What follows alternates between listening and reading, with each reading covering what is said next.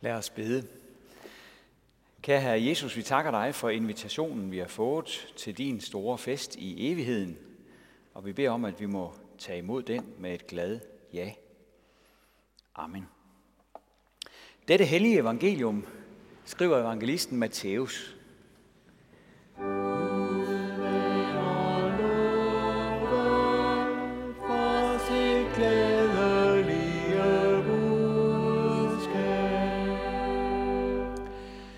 Jesus tog til ord og talte igen til dem i lignelser.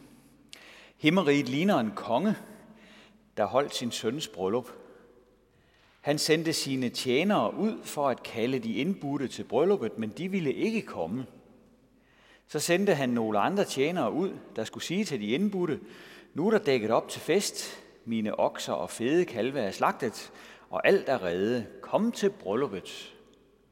Men det tog de sig ikke af, og gik en til sin mark, en anden til sin forretning, og andre igen greb hans tjenere og mishandlede dem og slog dem ihjel.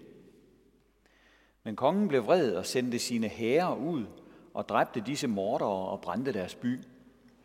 Så sagde han til sine tjenere, Bryllupfesten er forberedt, men de indbudte var ikke værdige. Gå derfor helt ud, hvor vejene ender, og indbyd hvem som helst, I finder til brylluppet. Og disse tjenere gik ud på vejene og samlede alle, som de fandt, både onde og gode, og bryllupssalen blev fuld af gæster. Men da kongen kom ind for at hilse på sine gæster, fik han der øje på en, der ikke havde bryllupsklæder på. Han spurgte ham, min ven, hvordan er du kommet ind uden bryllupsklæder? Men han tav. Da sagde kongen til sine tjenere, bind hænder og fødder på ham, og kast ham ud i mørket udenfor. Der skal der være gråd og tænder skæren. Til mange er kaldet, men få er udvalgt. Amen.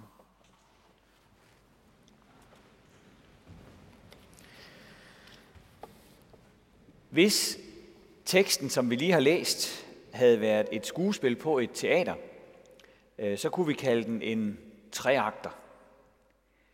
Der er en første og en anden og en tredje akt. I første akt der sendes medarbejdere fra Amalienborg afsted for at dele invitationer ud. Kronprinsen skal giftes. Det er en kæmpe sensation. Pladserne ved kongefamiliens fester er få, så de, der får en invitation til brylluppet, er virkelig heldige.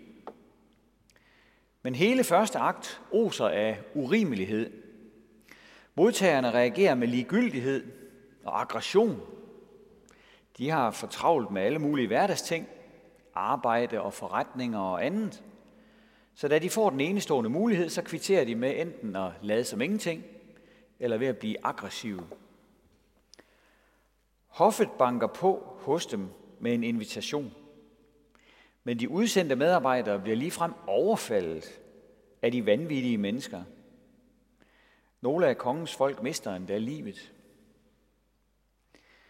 Skal vi forstå budskabet i første akt, så må vi se tilbage på Israels folks historie.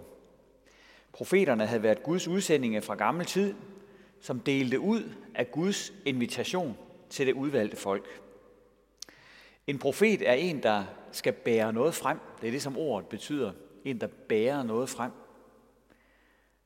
I dag hører vi næsten kun om profeter i andre religioner, men Gamle Testamente var først med begrebet fra gamle dage sendte Gud sine adjudanter ud med invitation til det mindste folk, Israels folk, med invitation til at have fællesskab med ham. Vend om og kom til fest i evigheden, lød det. Ved kongelige gallafester i Mellemøsten i gamle dage, der fik man sammen med datoen også udleveret festtøjet til den glædelige begivenhed af den, der inviterede det spiller godt sammen med flere af profeternes tekster i Bibelen. Her kaldes, både retfærdig, her kaldes retfærdigheden både for en dragt og en kappe. I overført betydning handler det altså om, at profeterne har retfærdighed med til mennesker. Retfærdighed, som Gud vil give dem, når de tror på ham og holder sig til ham. En retfærdighed, der kommer udefra, og som ikke er deres egen retfærdighed, men som må blive det, Fordi Gud vil forære dem denne her retfærdighed som en gave. Men profeterne, der kom med tilbuddet om Guds retfærdighed, blev afvist og chikaneret, og nogle af dem blev slået ihjel. Sådan reagerede det heldige folk, når Gud inviterede. I historien der kvitterer kongen for overgrebene på sine tjenere ved at sende sine herrer ud og jævne deres by med jorden. Det øh, henviser til en katastrofe i jødefolkets historie, hvor landet blev indtaget og ødelagt af babylonerne, og alle, der kunne noget, blev deporteret til Babylon, simpelthen bortført. Så Jesus han forklarer altså historiens tragedier i Israel med, at folket har afvist Gud, ligesom han også senere græd over byen Jerusalem og sagde, vidste du dog blot, hvad der tjener til din fred, men du ville ikke. Og så forudsiger han, at byen den skal blive smadret af romerne, og det kom jo til at ske sådan noget som 35 år senere. Fordi de ikke havde lyttet til ham. Hovedpointen i første akt er, at retfærdighed er noget mobilt noget. Retfærdighed er noget, som Gud kan sende mennesker, ligesom en pakke fra Zalando. Der kommer et bud med den her pakke, og der er noget tøj i den her pakke. Gud sender nogen ud med pakken, og så er det altafgørende, at vi tager imod den. Vi mennesker skal nemlig tage imod invitationen og øh, iføre os denne her retfærdighed, som er i pakken for at undgå dommen, for at komme med til glædesfesten i evigheden. Når vi tager imod Guds nåde og tager den på, altså lever i Guds nåde, øh, så tilregnes den os. Altså så kommer den til at gælde for os. Og det hører vi om i en af vores kristne klassikere. Nu siger man jo, at en klassiker er en bog, som alle snakker om, men som ingen har læst. Og sådan er det næsten også med den lutherske kirkes store klassiker. Den hedder Den Augsburgske Bekendelse. Det er en lille kort sammenfatning af, hvad evangelisk kristendom går ud på. Desværre er den næsten glemt, og retfærdigheden bliver ikke diskuteret ret meget af kristne længere. I vores tid diskuterer man hellere klimaspørgsmål og musikstil og sådan nogle ting. Men hovedsagen er stadigvæk retfærdigheden fra Gud. Det helt store spørgsmål er stadig, hvordan undgår du og jeg at gå fortabt? Spørgsmålet er, hvordan kan vi komme med i Guds fest i evigheden? Og her er den augsburgske bekendelse skarp. I artikel 3, der står der, mennesker kan ikke retfærdiggøres over for Gud ved egne kræfter, fortjenester eller gerninger, men retfærdiggøres af noget for Kristi skyld ved troen, når de tror, at de tages til noget. Så kort kan det siges. Så klart kan det siges. Skal vi med til festen i evigheden, så må vi gøre os retfærdige af Gud ved at det, som Jesus han har gjort for os, det kommer til at gælde for os. Vi kan ikke samarbejde med Gud om at blive frelst. Vi har kun hans nåde at stole på. Og derfor er det vigtigt, at vi tager imod pakken med Guds retfærdighed, når det ringer på vores dør fra højeste sted. Men øh, tilbage til skuespillet eller lignelsen, som Jesus giver os. I anden akt, der genoptager kongen sit invitationsprojekt, der nu bliver rettet mod nogle andre, øh, mindre oplagte gæster. Mennesker på kanten af samfundet og uden for det gode selskab får nu denne her indbydelse til den kongelige fest. Det betyder, at Gud sender invitationen ud til nogle, der ikke normalt står på en gæsteliste til en kongelig galafest. Og det er et billede på, at evangeliet om festen og evangeliet om, hvad Jesus har gjort, går videre. Det udvalgte folk havde sagt nej, men så gik invitationen videre. Der var nogen, der kom med på afbud, så at sige. Nogen, som ikke kunne regne med at stå på gæstelisten. Det er sådan nogen som os danskere. Og mange, mange andre folk, som ikke havde del i Israels Gud eller plads ved hans bord, men som nu fik det. Invitationen gik videre til os. Jesus antydede det samme ved flere lejligheder. For eksempel gjorde han ikke kun et bespisningsunder inde i Israels land, men han gjorde også et bespisningsunder på den anden side af grænsen ud mod Hedningeland, hvor det var hedningefolk, der blev mættet. Det var jo en stærk pil i den retning, at Jesus ville overskride den her grænse og tilbyde evangeliet og en plads ved Guds fest til hedninger, til folk, der ikke havde del i Israels folks historie. Nu kommer så tredje akt. Kongen møder en person ved festen, der ikke har de obligatoriske festklæder på. Og han bliver så smidt ud. Det lyder hårdt og kontant, og det er det. Og ligesom med de ødelagte byer handler det om, at mennesket ikke har ville tage imod det, som Gud har givet. Et menneske har haft sin gang i troens folk, midt i blandt dem. Midt i blandt dem, som Gud har gjort retfærdige med sin fremmede retfærdighed, sin udefra kommende retfærdighed. Den her retfærdighed, som var en gave, der kom som en pakke for ham. Men mennesket uden dragt har ikke selv taget imod invitationen eller retfærdigheden. Han har gået blandt de kristne, men han er ikke selv en. Jesus han øh, presser i sin fortælling eller teaterstykke øh, dommen og festen sammen i den samme begivenhed, kan man sige. Kongesøndens bryllup i evigheden vil ikke blive afbrudt af udsmider scener.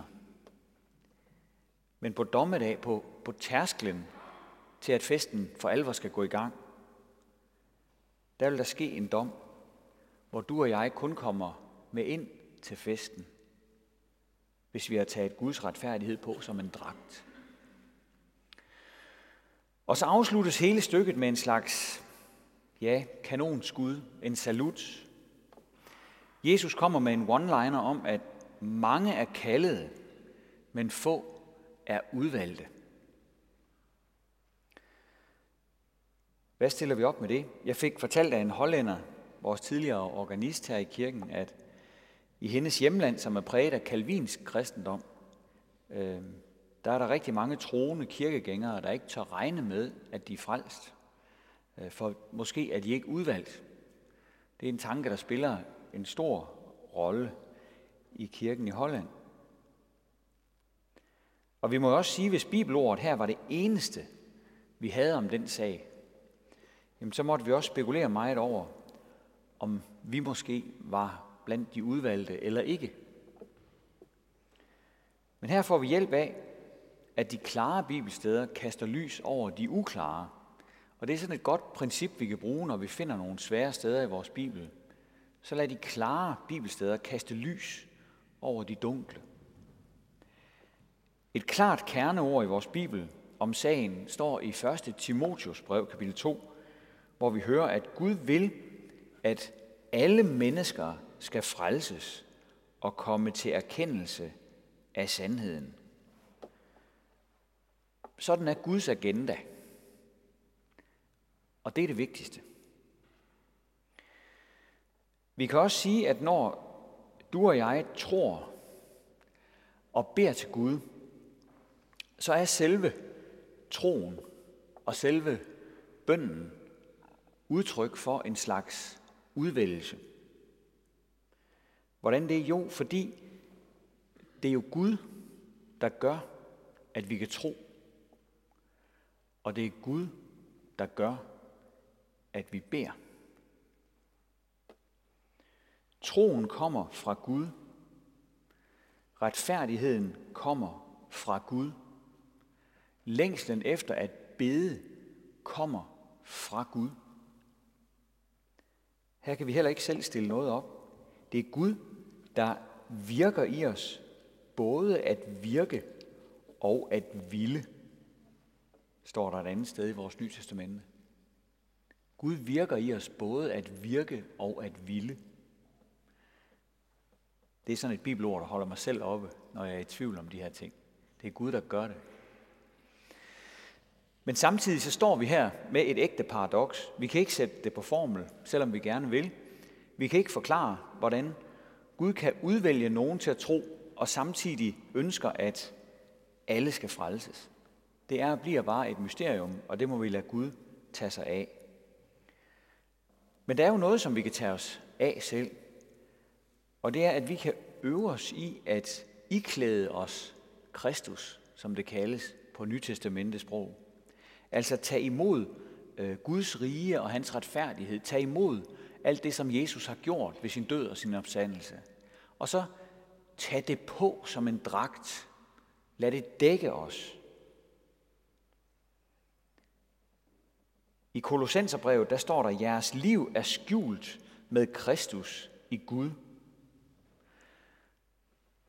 Og det er sådan, det skal være for en kristen.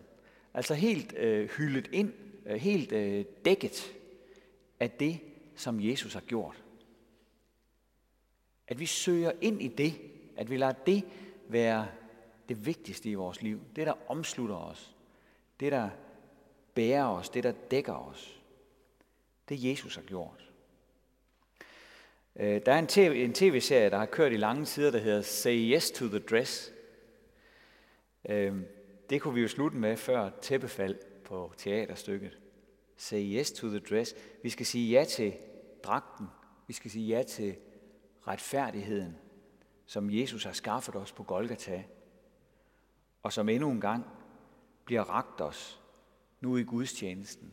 Værsgo og tag imod. Kvitterfrit. Værsgo, herre retfærdigheden fra Gud. Det ringer på din dør. Hvis du går ud og lukker op og tager imod, så er du på vej til fest med Jesus Kristus.